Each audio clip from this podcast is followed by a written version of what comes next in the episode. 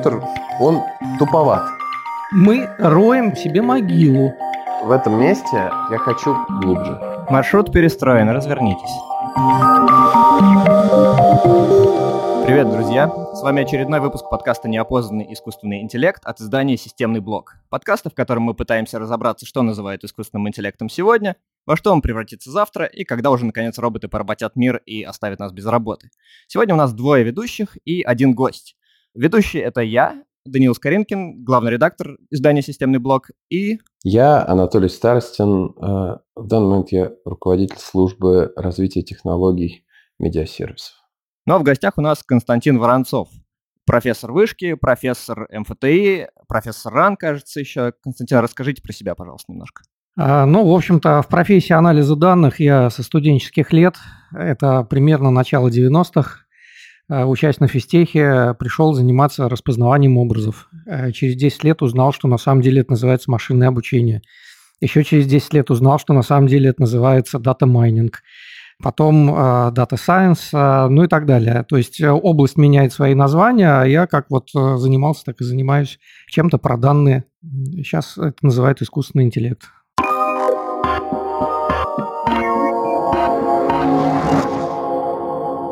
Вот как раз э, хочется сразу тебя спросить э, про это понятие э, искусственный интеллект. Как ты его понимаешь и как ты видишь его современное состояние? Ну, э, я, наверное, не буду раскрывать карты сразу. Э, я, наверное, чуть попозже скажу, как я его понимаю. Пока про состояние. Ну, что сказать. Два слова. Deep Learning. Основной девиз текущего состояния этой области. Пришли нейронные сети ну, они давно, конечно, уже пришли, ими занимаются там с 50-х годов еще. А, но а, в компьютерном зрении где-то в 2012 году а, произошел крутой поворот, и глубокие нейронные сети, так называемые сверчечные сети, сделали там маленькую революцию. Вот, и с тех пор начали с помощью глубоких нейронных сетей анализировать все более и более сложные данные – Э, с изображений перекинулись на видео, а, на сигналы, а, речь, аудио, музыка, потом э, графовые данные, транзакционные данные. И вот началось победное шествие э, разного рода сложных нейросетевых архитектур, которые решают очень сложные задачи. А, в чем качественный скачок? А, раньше в машинном обучении, ну что значит раньше, где-то с 50-х годов по нулевые, в основном решались задачи э, с э, рафинированной информацией, когда объекты, для которых мы что-то предсказываем, представлены в виде векторов. И этим жила математическая статистика, этим жило машинное обучение, э, и так мы жили довольно долго, и при этом всегда человеческой работой оставалось сформировать вот эти самые векторные признаки описания. Э, грубо говоря, как решали задачи компьютерного зрения. Сидели группы инженеров, которые придумывали, а как нам э, векторизовать изображение для решения данной конкретной задачи. Если мы хотим лица людей распознавать, одно. Если мы хотим иероглифы китайские распознавать, э, другие признаки надо было изобретать. Если мы хотим номерные знаки распознавать, это что-то третье. И вот для каждой задачи изобретались признаки. Значит, в чем состояла революция глубокого обучения? А, пришли и сказали, не надо больше людям заниматься этой работой, изобретать признаки. Есть алгоритм, который для любых входных изображений а, автоматически находит векторное признаковое описание. То есть вот сразу э, этой работой инженерной а, стало можно не заниматься. Это очень существенное продвижение вперед, а главное, э, что, ну, во-первых, автоматизировался труд исследователей, во-вторых, качество решения задач стало радикально лучше, настолько, что теперь мы уже говорим, что в компьютерном зрении эти алгоритмы распознают э, лица, иероглифы, номерные знаки лучше, чем люди. А может быть, есть еще какие-то пути, другие? Вообще не так? А, Я это, хочу это свернуть в сторону... Давай свернем, а, интересно. В сторону, Интригует. Э, логика символьных моделей, антологии и прочих вещей. Направление вроде как так подзакопано, э, оно не в тренде и так далее, но кажется, что люди потратили много времени на то, чтобы думать о том, как о том, как думать. Думать о том, как вообще устроено мышление и как его моделировать. Э, как ты думаешь, э, не стоит ли э, больше заниматься этим может быть, сейчас даже, чем диплернингом, или как-то одинаково вкладываться в это направление. Может быть, это может очень сильно сократить объем этих датасетов, которые нам нужны, если мы будем как-то моделировать логику. Почему это направление, на мой взгляд, э, притормозилось? Э, потому что это неестественная для человека деятельность. Идея очень классная. Давайте научимся э, моделировать знания, и давайте эти знания непосредственно вкладывать в память компьютера. И вот придумали всякие фреймы, антологии, там и много всяких формализмов очень интересных. А потом оказалась одна простая вещь. Эти знания-данные человек должен вбивать в компьютер из собственной головы. И оказалось вдруг, что этим никто не хочет заниматься. Почему?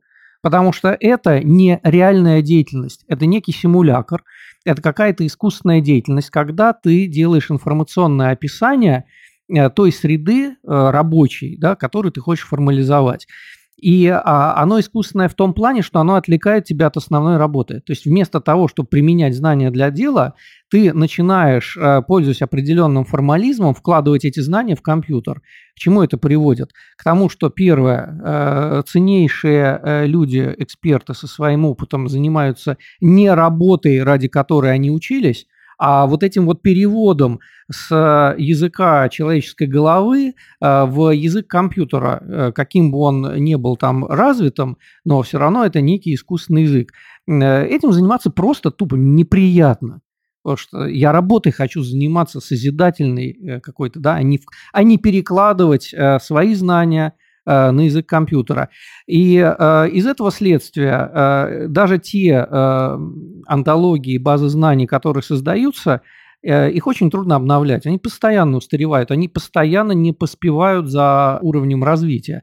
А что надо делать? А надо делать реальную работу вот ту, э, ради которой эксперт учился десятилетиями, и ту, которую он хорошо умеет, и, и у него там куча какой-то интуиции его, экспертных знаний, вот оно все в его голове, и он э, эту работу делает. Теперь нужна система, которая будет следить за тем, как он ее делает, и что при этом происходит, как он принимает решения. Это все логируется, и само упаковывается, поэтому мы э, переходим постепенно от э, ontology engineering к ontology learning – то есть есть поток данных, и э, вот те структуры знаний, которые могут иметь форму там, антологии, фреймов, да неважно чего, какого-то более-менее формализма, вот их надо выучивать, э, наблюдая за тем, как идут реальные производственные процессы, не заставляя людей э, реально этим заниматься.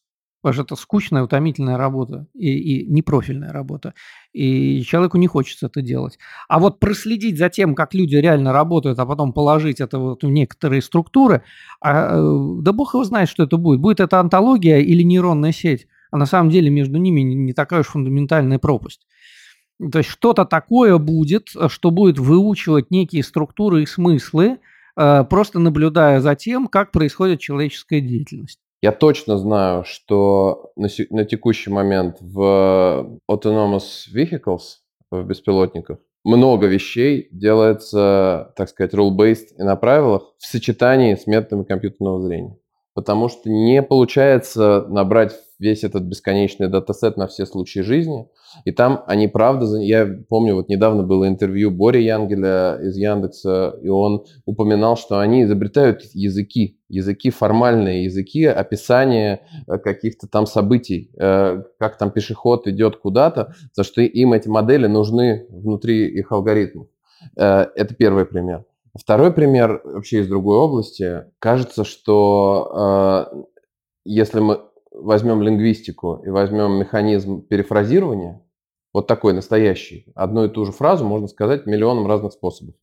А, переставлять слова, менять там дом, рабочие строят дом, дом строится рабочими, рабочие делают так, чтобы дом был построен. Вот такая система перефразирования, она не поддается пока нормальным никаким трансформерам и всему остальному. Если задача стоит именно так, сгенерить все возможные фразы, которые значат вот этот смысл. Да? Вот. Опять же, потому что для этого нужно очень какое-то глубинное логическое представление. Нужно как бы э, понимать э, саму суть э, происходящего, а не просто соединять друг с другом слова. Вот, это пример, где логика и понимание ситуации тоже могло бы помочь. Uh, ну вот второй пример чуть сложнее, наверное, его надо объяснять. Но вот первый пример прям очевидный про Autonomous Vehicles. Вот uh, мне кажется, что вот эти гибридизация логических моделей и нейронных могла бы привести к каким-то феерическим результатам. Или я не прав? И заметьте, кстати, что то, как человек водит а, машина — это тоже некоторая гибридная система, как мне кажется. Это одна из немногих областей, где разработана для большого количества людей довольно такая формальная система знаков и правил. И она сочетается с тем, что мы выучиваем, как бы, как водить машину, и делаем это полуавтоматически, а полу опираясь на некоторую действительно развитую формальную систему. Кажется, даже у Залезняка была статья про знаковую систему дорожных была, знаков. Да. Я всегда и всюду за гибридные подходы. Скажу очевидную вещь, капитан очевидность.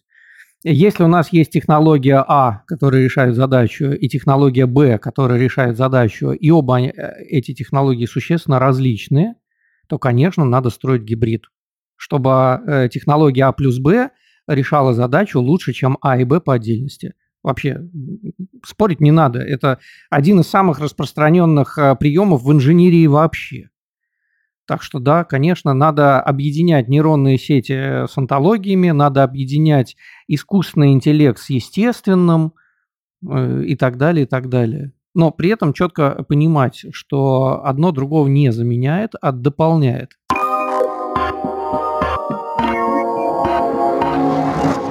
Я довольно внимательно слежу за э, там, статьями по диплернингу последнего времени. Ну, ну как, насколько успеваю. Я читаю, я вижу метод, Метод один и тот же. Взяли датасет очередной какой-то, э, где-нибудь его собрали, нашли, вот, применили очередной алгоритм с, э, с какой-то модификацией, то есть очередную, не знаю, сеть новой архитектуры или еще чего-то. Получили цифры, показали цифры миру. Сказали, вот здесь у нас еще немножко выросла accuracy, а здесь у нас э, вот рок красивый. Вот. Или, и э, так и двигаемся ступенчато. Это же повсеместно сейчас в науке.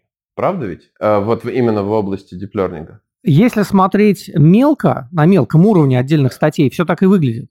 Э, давайте поднимемся немножко выше. По двум аспектам поднимемся. Первый. Значит, о чем все э, машинное обучение в диплернинге? О том, что мы сейчас экспериментируем с нейросетевыми архитектурами.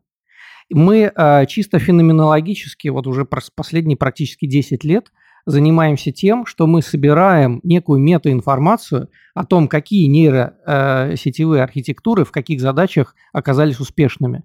При этом нам действительно необходимо огромное количество отрицательных экспериментов, где что-то не сработало, что-то пошло не так, а вот так нельзя делать, а вот в этих задачах сверточные сети лучше работают, а вот здесь трансформеры, а вот здесь э, рекуррентные и так далее, а вот здесь надо нагромоздить э, там 10-20 слоев друг на друга.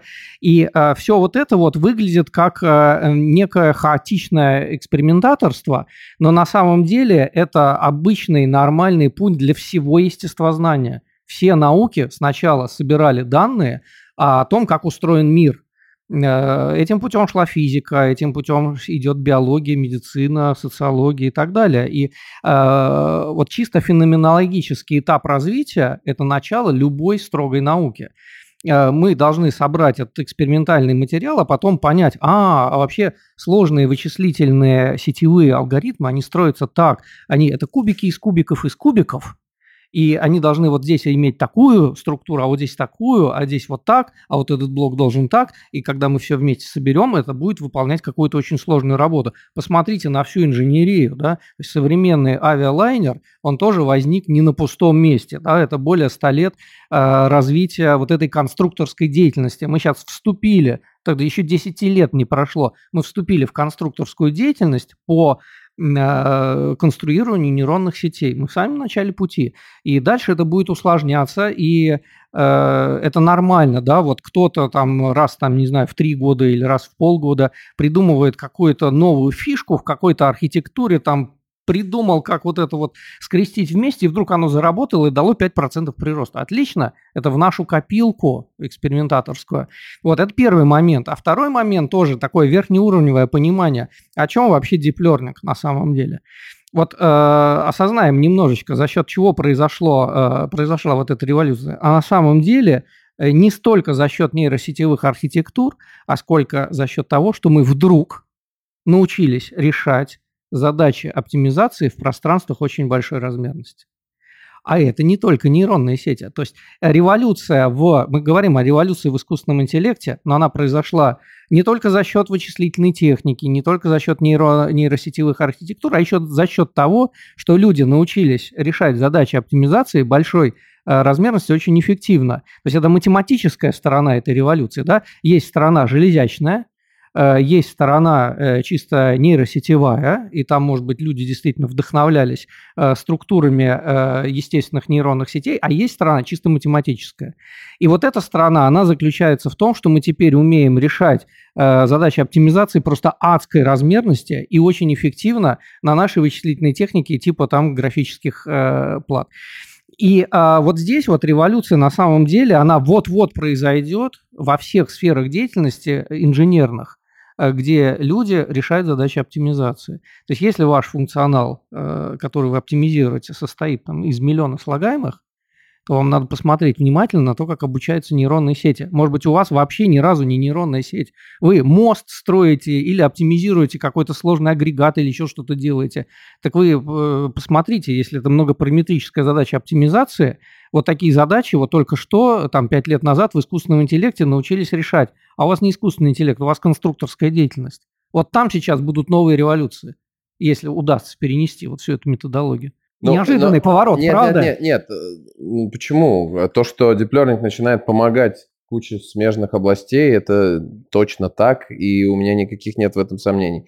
И в этом смысле мой последний вопрос про методологию Learning сегодняшнюю я задавал как раз надеясь как-то тебя раскрутить на э, критику современной методологии или наоборот на ее полное, так сказать, принятие. Э, тебе кажется, что вот сейчас в научном мире, в мире вот то, э, все в порядке, там все э, правильно э, сделано. Вот сама эта схема, которую я описал, датасет, метод цифры, датасет, метод цифры, э, статический датасет. Хорошо ли это? Когда, он, когда это просто очередная, очередной какой-то слепок, пусть там размеры петабайт, но вот фиксированный слепок, вот такие данные, вот мы на них что-то делаем, вот мы на них рапортуем цифры. Точно ли это так должно работать? У меня все время не укладывается в голове, как то, как сейчас развивается deep learning, приведет нас к э, освоению как бесконечных пространств комбинаторных. Вот, наверное, что я пытаюсь сказать. Но не надо перепрыгивать через этапы развития. Конечно, они не станут сразу такими уж прям бесконечными. Э, но, в принципе, мы идем э, в этом направлении, идем правильно. То есть вот ключевое слово в том, что ты сказал, это переход от э, статичных данных к динамичным. Вот это, э, э, вот это, мне кажется, действительно очень важно. И переход от э, рафинированных предобработанных данных к сырым мультимодальным данным. Вот это тоже очень важно. Да, то есть, э, э, первое, э, у нас действительно должна быть огромная память, огромный вычислительный ресурс, чтобы обрабатывать э, действительно по-настоящему мультимодальные данные, которые льются вот в нас с вами через пять органов чувств наших, да, вот, а система, которая, например, ну, не знаю, тот же беспилотный автомобиль или истребитель, э, в которого тоже льется огромный поток э, самого разного э, рода информации, причем там есть такая информация, которую мы нашими органами чувств не воспринимаем, да, там, радар, лидар там и так далее, угу. да еще в таком масштабе времени, который мы в принципе не в состоянии реагировать. Вот, то есть это точно технологии, которые вот в этих моментах легко превзойдут нас по возможностям. То есть там, где быстрое вычисление, там, где хранение огромных объемов информации, быстрая скорость реакции, все, они уже давно впереди нас. Но э, в чем, мне кажется, важный тренд? В том, что действительно обучаемые системы начнут обучаться, первое, на потоковых данных, и второе, на э, разнородных, непредобработанных данных. Мы сейчас семимильными шагами к этому идем. Э, то есть первое, э, инкрементные алгоритмы, которые учатся в потоке данных. Э, те алгоритмы, которыми обучаются нейронные сети, по природе своей, они уже такие. То есть все эти градиентные методы, методы стохастического градиента, они очень хорошо приспособлены для того, чтобы хватать потоки данных. И, в принципе, да, это нормальный путь развития, он вполне себе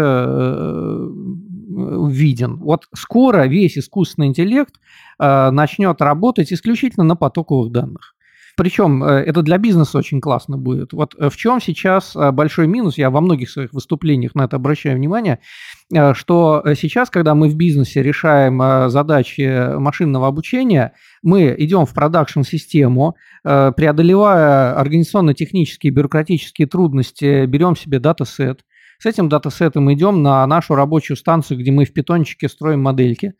Э, вот, э, построили модель, померили качество в офлайне, потом начинается э, большая головная боль по внедрению этой модели в, онлайн. Вопрос, зачем все эти мучения с перетаскиванием данных из продакшн в себе тестовую систему и обратно. Все должно идти в продакшене. Построение новых моделей, экспериментирование с моделями, АБ-тестирование. Аналитик данных, он должен сидеть в живой системе в продакшене и иметь абсолютно безопасную среду для экспериментирования с новыми моделями. Вот то, что это можно придумать, это несомненно. Все модели машинного обучения, включая нейронные сети, могут быть инкрементными. Они могут либо работать в таком режиме, они могут работать в режиме АБ-тестирования. То есть вот этот бесконечный перенос данных вот в свою удобную э, среду в питончике на свою машинку, все, это должно уйти, как канет, канет в лету, э, ну, лет через пять, я думаю, точно. То есть э, будут сидеть дата-аналитики в живых продакшн-системах, строить модель на лету. А, вот, это первая вещь. А вторая вещь – это потоки мультимодальных данных. То есть, когда, э, допустим, какой-то производственный процесс, какой-то сложный агрегат, который э, должен функционировать в реальном режиме времени, принимать решения. Те же беспилотники, да, это просто как первый шаг. Угу. А, вот. Мне, кстати, очень понравился а, пример, а, такое вот живое сравнение, которое привел мой учитель, академик Рудаков Константин Владимирович на последней нашей конференции, что вот мы говорим про беспилотники, но подумайте, что вот те интеллектуальные системы, которые там работают, на самом деле по своей функциональной мощи, они еще не дотягивают до нервной системы комара. Ну, что делает комар? Он летает, да? Он не сталкивается, он не сталкивается ни с предметами, ни с другими комарами. Он, он находит еду. Здорово, он, он вот такие вещи делает, которые еще никакая нейронная сеть э, не научилась. То есть он обучая, ну, не знаю, там инстинкты, рефлексы, э, может быть, отчасти обучения в процессе жизни. Я не биолог, я не знаю до конца, что там происходит в нервной системе комара. Но вроде бы у него эта нервная система не бог весь что. Э, вот наши искусственные интеллекты, они ну, вроде бы как по, по количеству параметров даже мощнее. А вот делать то, что комар, они не могут. Э, все еще, да, то есть они вот еще настолько несовершенны. Великолепный пример, который показывает, что есть к чему стремиться. И э, первое, значит, обучение в потоке данных, это, вот, я считаю, должно быть магистральным направлением. И второе, это мультимодальные потоки данных, то есть когда одновременно этот комар, да, этот видеопоток, э, это еще какие-то сенсорные данные, и примерно так э, мы должны будем управлять э, беспилотниками и примерно так э, производствами, на которых мало людей или нет вообще людей. То есть то, что э, мы идем в автоматизированное будущее, то есть что мы освобождаем время людей от не только от физического тяжелого труда, но и даже от интеллектуальных, ну, рутинных операций. Это факт, мы туда идем. Вот следующий шаг – это подпустить ученых э, к этим динамическим потокам. Но то, что я говорю, это кошмар э, службы информационной безопасности. Да. Это так. А, вот, то есть либо учеными становятся те люди, которые работают в этих компаниях, и я обеими руками за этот процесс. Очень классно, да. То есть мы зачем вообще выстраиваем систему образования, а, чтобы у нас инженер, он работал как ученый чтобы он такую же работу исследовательскую делал. Ради чего? Ради построения тех самых автоматизированных технологий будущего. То есть ученый тогда, он работает не э, в НИИ своем, а он работает на живом производстве, где он сидит за мониторами, в которых льются реальные данные, и при этом он строит модели. Вот реально в реальном режиме времени формулы пишет, придумывает, творит – проверяет, делает АБ-тестирование. Все это на э, живых алгоритмах, которые работают с живым потоком данных. При этом кошмар службы информационной безопасности заканчивается на том, что мы делаем безопасные системы, которые позволяют на потоке данных делать все эксперименты. То есть алгоритм, который прошел все эти самые АБ-тестирования и доказал свою надежность э, длительным экспериментом, щелк рубильником, и этот алгоритм пошел обрабатывать реальные данные в реальном производственном процессе. А, появился лучший алгоритм. Э, пронаблюдали мы его долгое время, протестировали всяко разно. Щелк рубильником. Значит, у нас производство чуть улучшилось в этот момент. Э, но э, пока алгоритм не доказал свою продуктивность для бизнеса и производства, он э, работает в экспериментальном режиме. Он видит тот же поток данных, он что-то вычисляет, его тут же оценивают, за ним следят. И вот этот самый аналитик, который на самом деле ученый, крутой ученый, да, он работает вот в такой живой системе, и он занимается тем, что Э, создает вот эти вот алгоритмы на своем рабочем месте. Э, вот. Ну, это уже не рабочий, да, а это высококвалифицированный аналитик данных, который при этом понимает производство. То есть у него в голове это э, предметная экспертиза, и у него в голове экспертиза по анализу данных. То есть это то, во что должен превратиться обычный рабочий на производстве ну, лет через 15. В ученого. И это хорошо. И это правильно. Все будем учеными когда-нибудь. Вот, а рутинные операции будут делать роботы. Можно такой немножко наивный вопрос, который, кажется, просится на язык после того, как мы услышали вот про это триумфальное шествие нейронных сетей, да, и нейросетевых э, алгоритмов. А приведет ли вот эта вот локальная победа к какой-то общей глобальной победе, когда у нас появится, ну, какой-то human-like, э, ну, человекоподобный искусственный интеллект, да, общего назначения? Видите ли вы потенциал вот нейросетевых методов в э, создании чего-то чего похожего на там, настоящий искусственный интеллект? Ну, э, здесь э, две стороны медали. Первое, что, несомненно, на наших глазах произошло становление развития технологий, которые будут очень полезны для решения огромной кучи задач. А с другой стороны, э, область искусственного интеллекта, она, на мой взгляд, необоснованно романтизирована и поэтизирована. И э, то, что говорится, часто уже находится за пределами технологий, где-то в разделе футурологии, наших фантазий. И вот от этого хочется отмежеваться.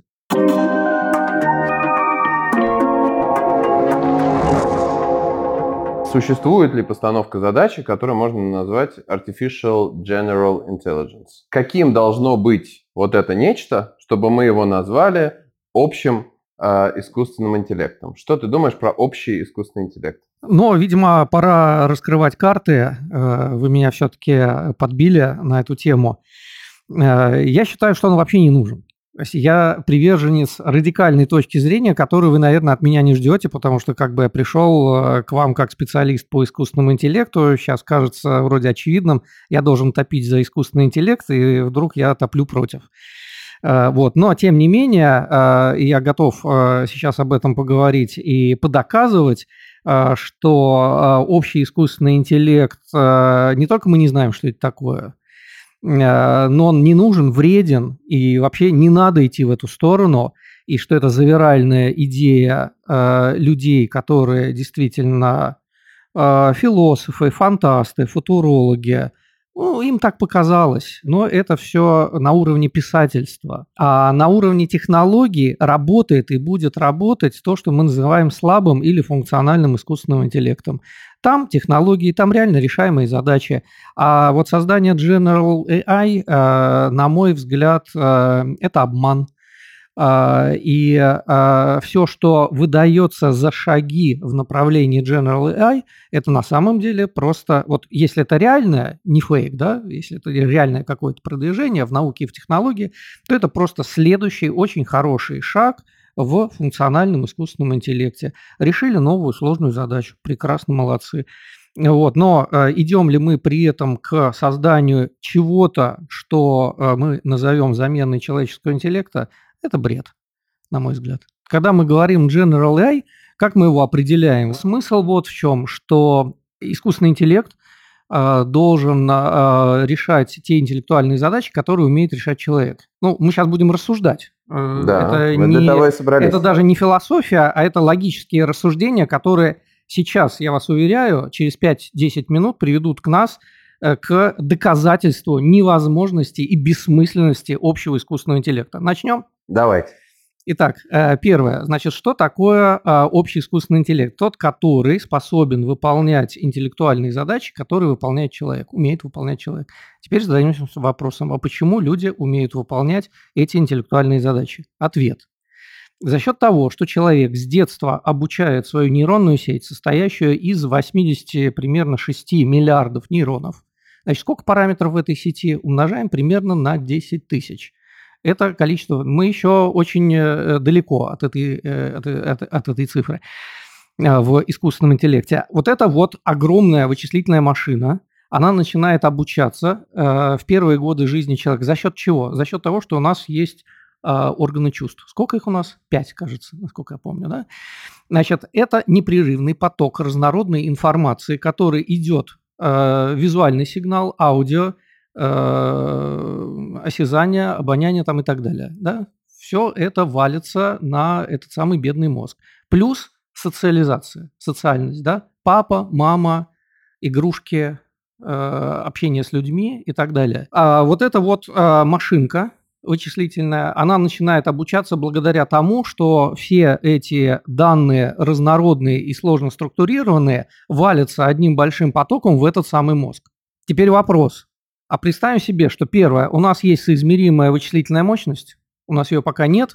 Рэймонд Курцвейл обещает нам ее где-то в середине 21 века. А, и второе, мы научились обрабатывать действительно вот эту всю разнородную информацию, включая нахождение в социуме.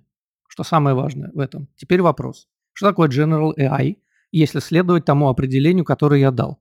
Это штука, которая должна обучаться в процессе, когда непрерывно льется э, информация хотя бы по тем пяти каналам, которые получает человек. Это необходимое условие обучения, раз. А второе необходимое условие – это э, вычислительная мощность.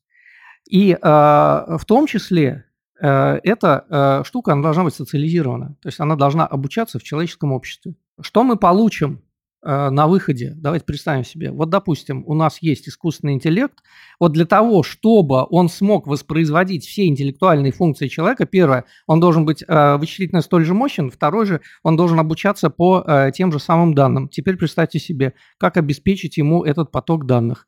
Теперь представьте себе, э, что этот агрегат живет в человеческом социуме на правах человека. Вам страшно, нет? Теперь представьте себе, что это будет не просто вычислительная мощность, которая соизмерима с мозгом человека, это будет штуковина, которая помимо пяти органов чувств человека уже точно будет иметь прямой доступ в интернет. И это штука, которая точно будет в миллионы раз мощнее человека, потому что она будет точно все помнить. Наш с вами мозг ничего точно не помнит. Он очень несовершенен в этом смысле. Вспомните, сколько раз за день вы забывали нужное вам дело. Она будет вычислять и строить модели мгновенно с огромной скоростью. И теперь представьте себе, что этого монстра вы помещаете в человеческий социум и начинаете тренировать его наравне с человеком. Оно нам надо. Мы роем тем самым себе могилу. И вопрос, нужно ли нам создавать такой искусственный интеллект? Я считаю, что нет. То есть это вопрос самосохранения сейчас? Это абсолютно вопрос самосохранения. То есть я попытался только что доказать, что если мы за аксиому возьмем э, вот то определение искусственного интеллекта, которое вы прочитаете в Википедии, то мы несколькими шагами логических рассуждений э, дойдем до того, что это потенциально опасная технология, которую человечество уже взяло сделать себе на погибель. А вопрос, оно нам надо? Теперь вопрос, а что нам на самом деле надо? Э, надо ли создавать General AI? Вот я считаю, что нет. Э, и здесь есть некий обман. Обман, который, э, ну, в общем, манипулирование общественным мнением – это штука понятная. И то, что человечество может впадать в самообман, это тоже штука понятная. Но давайте не забывать наших целей. Вот вопрос. Остановились, подумали, кто мы и зачем мы? Что мы делаем? Вот независимо от того, как каждый из нас индивидуально решил вопрос о смысле жизни, независимо от э, нашего образовательного и прочего бэкграунда, независимо от вероисповедания и так далее. Я сейчас примирю их всех одним простым утверждением, ради чего мы э, здесь все собрались на этой земле. Что мы делаем? Кажется, у Стругацких есть ответ, что конечная цель разума – преобразование природы. Отлично, у меня ответ еще проще. Мы строим человеческую цивилизацию, точка. Это то, что примеряет нас всех таких разных, однозначно, да? Правда? Не, не возникает уже противоречий между там, индуистом, э, христианином, атеистом э, и прочими людьми. Вот все согласятся с тем, что мы строим человеческую цивилизацию. Исходя из этого, Э, какие системы ценностей, какое целеполагание у нас должно быть. Первое – цивилизационные ценности. Второе – гуманистические ценности. Просто как следствие от того, что мы решили, что мы строим человеческую цивилизацию. Ключевое слово – человеческую. Зачем нам машины пускать в этот процесс наравне с нами? К чему это приведет?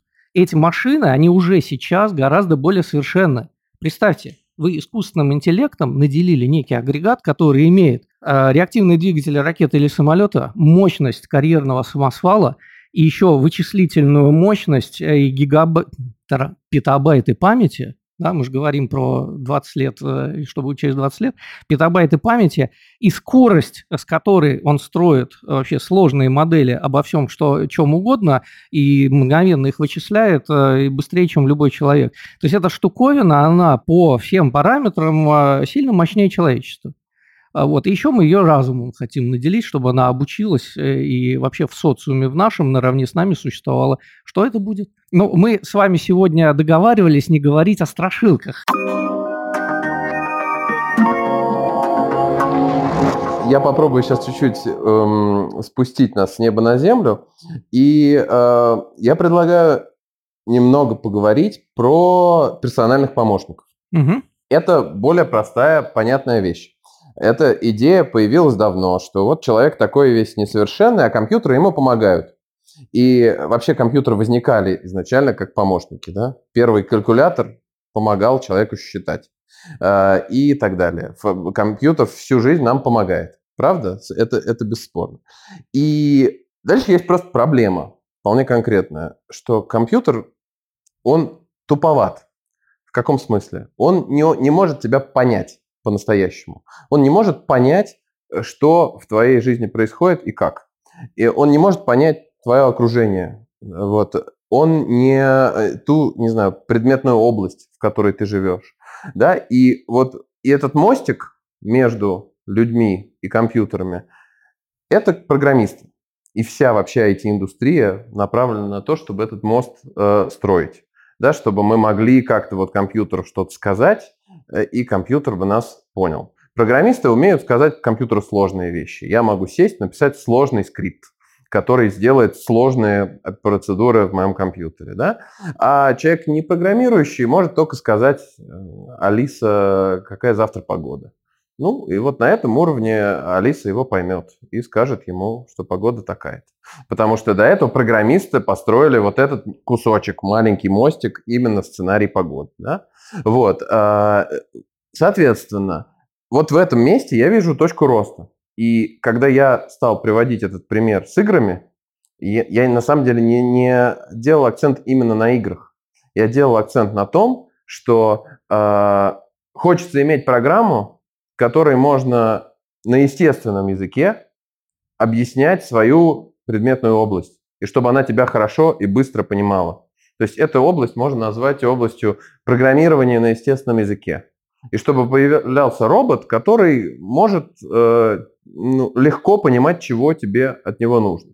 И вот у меня есть такое ощущение, что современное развитие диплернинга к этой цели движется крайне медленно. А, э, там так задачи не ставятся. Так ли это или не так? А, ну, начнем с того, э, что что такое понимать, непонятно. Что такое программа тебя понимала? Поставь задачу. Я, вот смотри, а, вот сидит Даня. Даня, ты будешь наш персональный помощник сейчас okay. на, на одну секунду. Я скажу, Даня, у меня вот есть в папке 10 а, файлов вардовых. В них точно есть опечатки, ошибки. Еще они отформатированы не так, и не мог бы ты все это поправить. И я ему скажу это словами быстро, и он возьмет э, и сделает. И причем там будет еще кусочек нечеткий. Там я скажу, и вот знаешь, я еще люблю вот эти готические шрифты, вот ну, там добавь немножко от себя. И Даня возьмет и сделает, да? Маршрут перестроен, развернитесь. Вот. А, а произойдет вот это, на самом деле. Понимаешь? Вот о чем э, речь. Я пытаюсь навести э, тебя на разговор вот об этой стороне интеллектуальности. Интеллектуальность – это логика, это способность понимать э, мир вокруг э, себя и как-то его концептуализировать.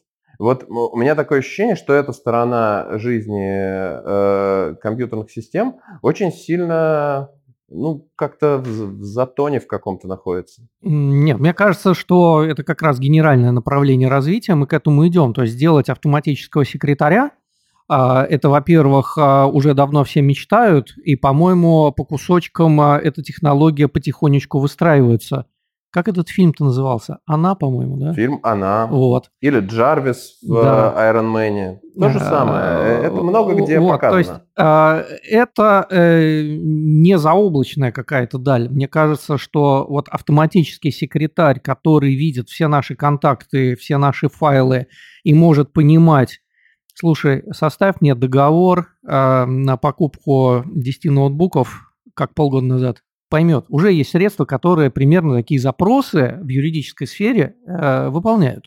Я просто знаю людей лично, которые этим занимаются. Я тоже знаю людей лично, которые этим занимаются. Не безуспешно. И, и каждый, да, и каждый раз, когда я смотрю на то, как такие люди этим занимаются, я думаю, о, очередная узкая постановка задачи. Опять, да. опять датасет да. из кучи документов, опять небольшой фрагмент какой-то антологии, и надо извлекать из документов эту антологию. О, окей, опять нейроночки, а здесь нейронки, а тут даже и нейронки не понадобились, да. тут обычные регулярки сработали. Когда же это все начнет как-то обобщаться? Так э, постепенно, вот мы в правильном направлении идем, то есть для того, чтобы сделать электронного помощника секретаря, не надо создавать General AI, о котором я говорил, который такой страшный.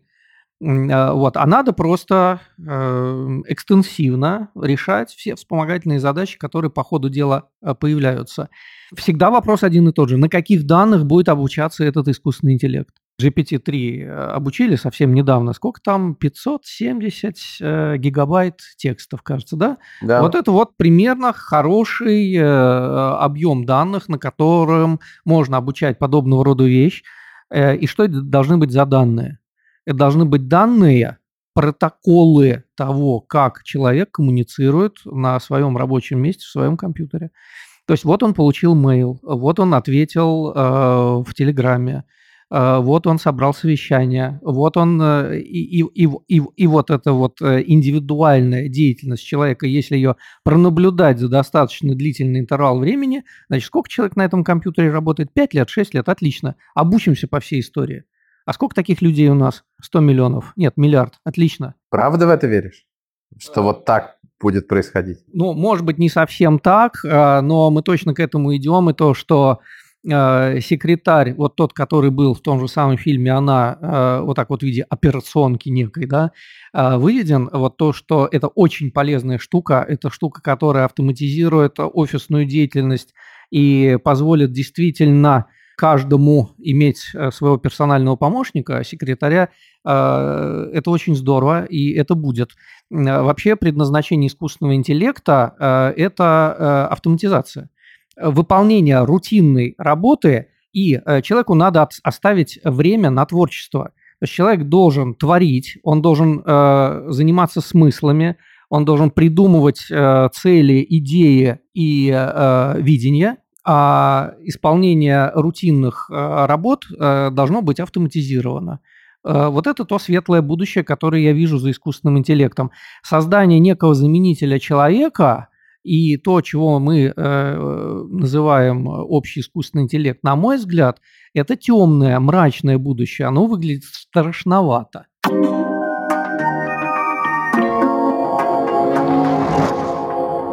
Костя, я с тобой в этом месте уже даже согласился. И более того, я считаю, что это вообще вопрос терминологический. Мне кажется, что я вот на текущем э, витке развития человечества вполне готов называть вот этого вот секретаря э, общим искусственным интеллектом. Только если этот секретарь будет настоящий, если он действительно будет э, э, понимать новые задачи, которые я ему на ходу объясняю. И вот ровно об этом хочется Э, чуть-чуть больше говорить. Я все-таки докопаюсь сейчас до mm-hmm. сути насчет вот этого большого датасета. как мне кажется, такой датасет совершенно невозможно собрать. Такой датасет, в котором будет представлена вся деятельность, которая приходит людям в голову в виде текстов и, главное, в виде действий тут же невозможно сделать чисто текстовый датасет. В этом же главная проблема GPT-3, как мне кажется, и таких вот э, э вещей, которые, ну вот всех этих текущих языковых моделей, которые просто на огромном массиве текстов учатся, в том, что нету второй стороны. А они не видят, а, так сказать, объективную реальность, которая соответствует этим текстам. Поэтому они в этих текстах находят сложнейшие статистические закономерности, которые уже иногда поражают просто. Э, и все равно не возникает как бы вот такого глубокого понимания, что ли. Вот. С этим ты согласен? Да, конечно. И э, разумность этого, в кавычках, искусственного интеллекта, а, она, конечно, будет целиком определяться э, тем, насколько содержательный датасет ему подсунут на входе для обучения.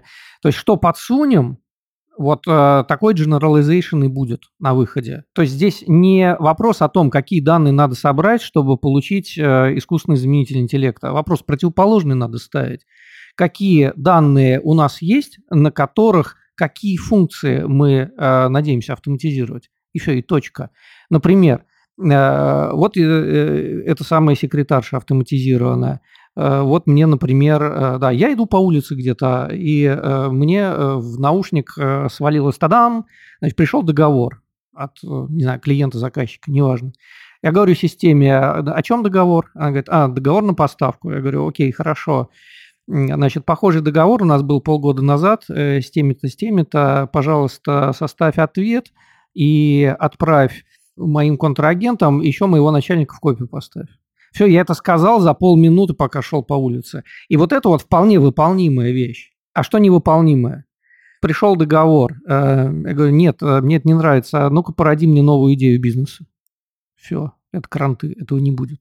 И хотелось бы, чтобы это не было, э, чтобы этого не было никогда. Почему? Не надо у человека отнимать человеческое. Наша функция творческая. Это мы придумываем идеи бизнесов.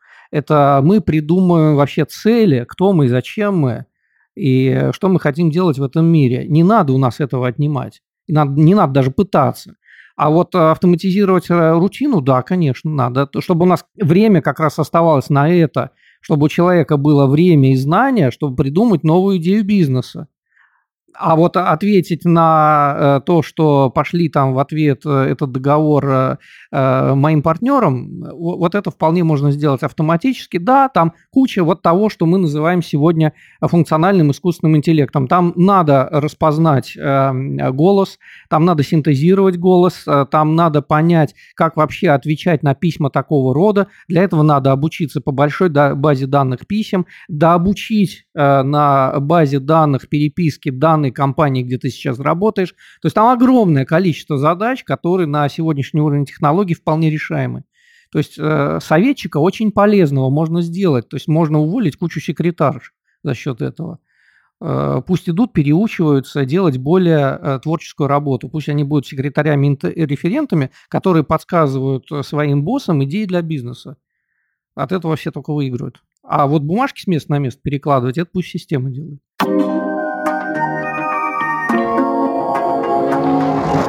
Как ты относишься к сложным постановкам э, задач вот в искусственном интеллекте? Проще на примере. Вот Франсуа Шале выпустил статью Measure of Intelligence. В ней он пред, при, э, представляет другой вид бенчмарков э, в искусственном интеллекте. Вообще вот э, он как бы говорит о том, что мы неправильно измеряем интеллектуальность. Он говорит, что интеллектуальность систем нужно мерить по-другому. А, что у нас слишком простые датасеты. Что ты про это думаешь? Статья, она на самом деле философская, на мой взгляд, э, то есть не вполне научная. Ну, скажем, вообще западная культура слишком аналитичная и слишком увлечена четкими дефинициями. И статья на самом деле направлена на вот такой схоластический вопрос. А как нам определить, что такое искусственный интеллект? И что такое общий искусственный интеллект? И как померить его качество? Э, вот статья задает вопрос, что такое искусственный интеллект? Да не имеет значения ответ. Вообще. Это терминологический спор. Да просто перестаньте мучить себя этим вопросом. Все, забудьте. Второе. Как сравнивать искусственный интеллект с естественным интеллектом человека?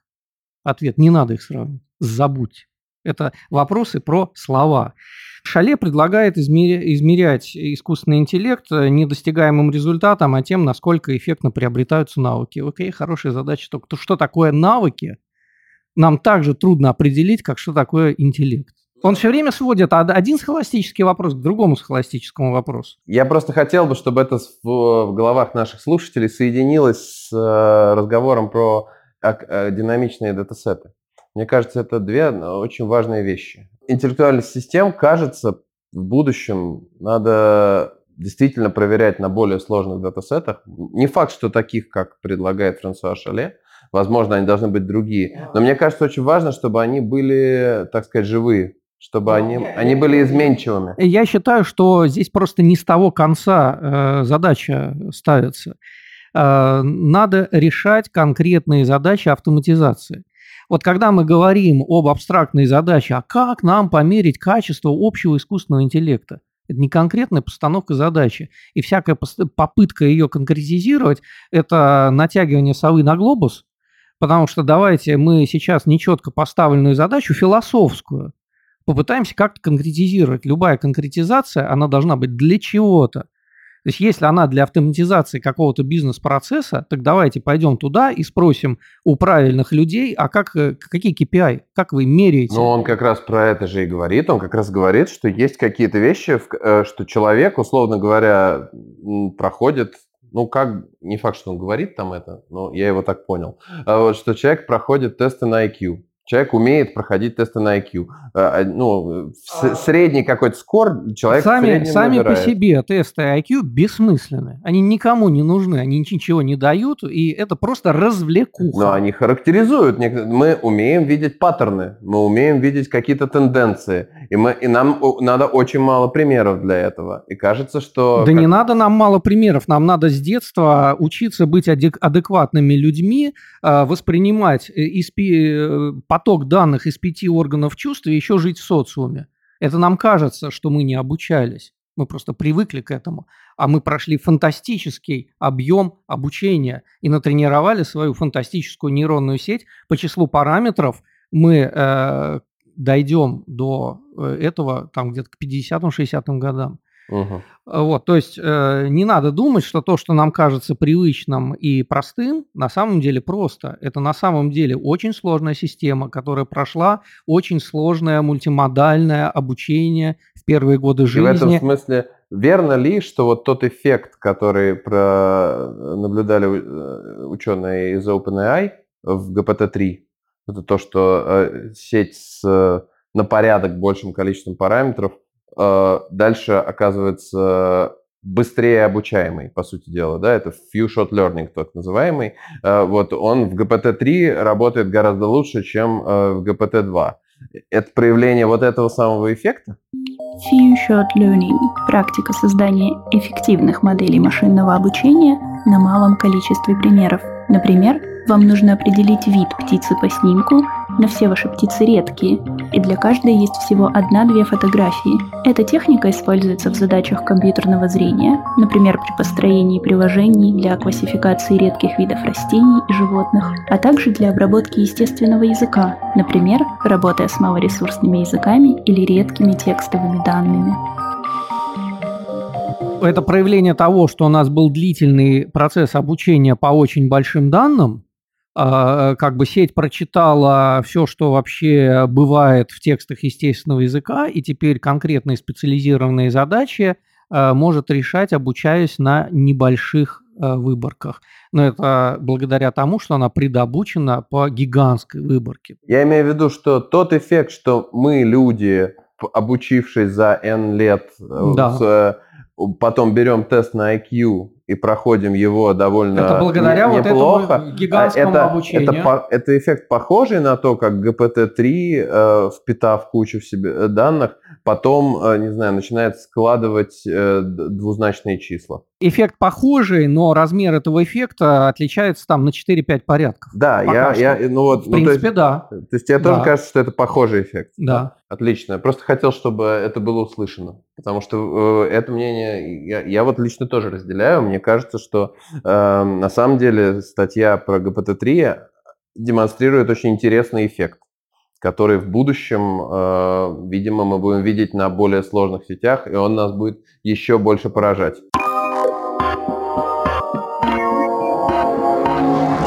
Константин, вы, когда с нами общались, вы довольно много обращались к такому вот гуманистическому пафосу, да, что как бы человеку интересно делать одно, неинтересно другое, и надо как бы э, к этому быть внимательным. Э, но вот мне кажется, что человеку еще очень интересно понимать что-то да, и вообще, ну, есть, мне кажется, некоторое такое фундаментальное желание что-то понимать. Вот кажется, что э, тут есть некоторые противоречия, да, с одной стороны, мы строим какие-то системы, говорим, что вот они очень естественно работают, а с другой стороны, нам очень неестественно с ними жить, потому что они страшно не похожи на э, те модели, к которым мы привыкли, да, в учебниках видеть, например, и они страшно непонятны для нас, да, что, ну, то есть нам очень трудно эксплицировать как-то вот что происходит внутри нейронной сети, э, если, особенно если мы не математики и не доктора физмат-наук, то нам вообще страшно непонятно, и кажется, что, э, ну, там, какие-то традиционные подходы, они еще и более, вот, э, они более понятны, что ли, по своей внутренней структуре, структуре. Вот. Видите ли вы здесь некоторое противоречие или его нет, я его придумал. Ну, здесь не столько противоречия, сколько характерные особенности текущего этапа развития. Вообще, э, понимание того, как устроен мир, это одна из э, основных, главных функций человека, его миссия, можно сказать. Э, мы для этого пришли в этот мир, и ученые это как раз те люди, которые ощутили в себе и желание, потенциал эту миссию реализовывать.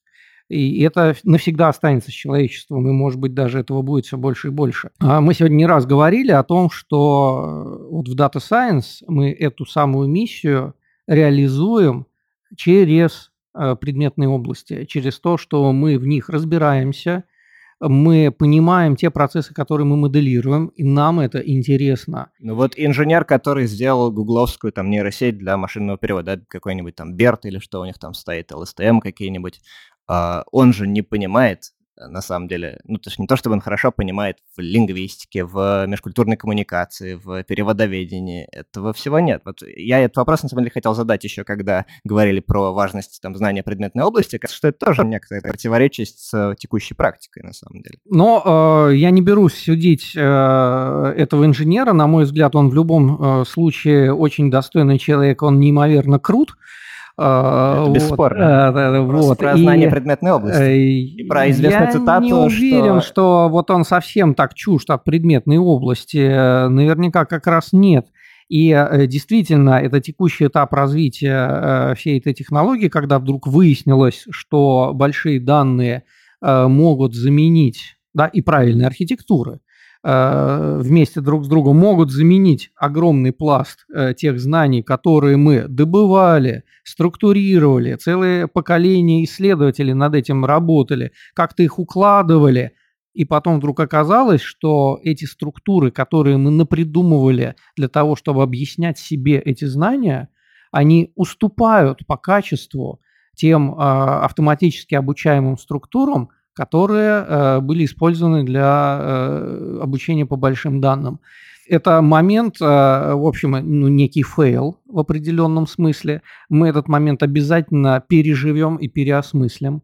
Мы обязательно наделим э, эти искусственные нейронные сети возможностью давать интерпретируемые объяснения. Вот эта вот обученная система будет э, коммуницировать с людьми, с потребителями того, что эта система дает, и какую дополнительную информацию она им должна сообщать. То есть, если, например, меня интересует машинный перевод, э, как пользователя, это окей. Но если я лингвист, и я хочу из машины добыть знания и сказать, Хм, а вот эта грамматическая конструкция, э, вот она что из себя представляет? и э, насколько чаще она встречается какой-то альтернативной и так далее. То есть я уже как лингвист задаю вопросы профессиональные, то мне вот эта вот машинка должна каким-то образом тоже научиться э, давать эти объяснения. Она не должна тупо вот просто выполнять за меня какую-то рутинную работу, хотя это само по себе хорошо. И человек, который не лингвист, не переводчик, он как пользователь этой системы просто автоматизирует и ускоряет э, рутинную работу. Ему не нужно идти в бюро переводов, ему не нужно платить деньги переводчику. Это, это все здорово. Да? Но есть еще другой уровень э, пользования, люди, которые хотят понимать язык и понимать, э, почему в языке происходят те или иные явления, или, например, под воздействием чего и каким образом язык меняется – и тогда я этому Google переводчику э, хочу задать э, какой-то вопрос, там, не знаю, когда возникло слово селфи э, в русском языке, или еще что-то в этом духе, да, то есть я хочу исследовать язык. И сейчас эта технология, она мне никак в этом не помогает, но просто потому, что у нее есть Э, успели создать да, интерфейс для конечного пользователя, для простого использования. А вот интерфейс для продвинутого э, использования пока не создан. Ну так э, дело времени, и он все равно будет создан. Куда же мы денемся-то? Придут ученые и скажут, а, а что это она у нас не интерпретируемая, эта сеть с сотней миллиардов параметров? А, а, а как ее наделить? А, а вот давайте она теперь будет э, отвечать нам, вот не только перевод давать тупо, а вот отвечать еще на такие-то, такие-то, такие-то вопросы. Значит, ее надо дообучить. Значит, потихонечку она начнет э, учиться не только решать одну, две, три задачи, но еще коммуницировать э, с людьми, в том числе со специалистами, в том числе с лингвистами. Так в этот момент она начинает себя осознавать фактически, да, да если она начинает подобного. о себе говорить. Да ничего подобного. Она просто натренировалась не на трех задачах, а на 30 30. Мы же сейчас говорили про некоторую семиотику нейросети, если я правильно понял, да? Когда, когда она еще рассказывает нам, как она до этого дошла. Нет, не обязательно. Это о том, как она генерирует нужные нам объяснения. Значит, про это тоже должна быть собрана обучающая выборка. То есть вот была такая-то ситуация, э, объяснение, которое нас удовлетворило бы в данной ситуации, выглядит так-то. Собрали сотни тысяч таких прецедентов, натренировали, э, дополнительно дотренировали сеть для того, чтобы она удовлетворяла еще и эту категорию пользователей а потом еще одну и еще одну. Но это э, 30 имитаций интеллекта в одной модели, это еще не общий искусственный интеллект. Это просто 30 имитаций вместо трех. То есть она не три задачи решает, она 30 задач решает.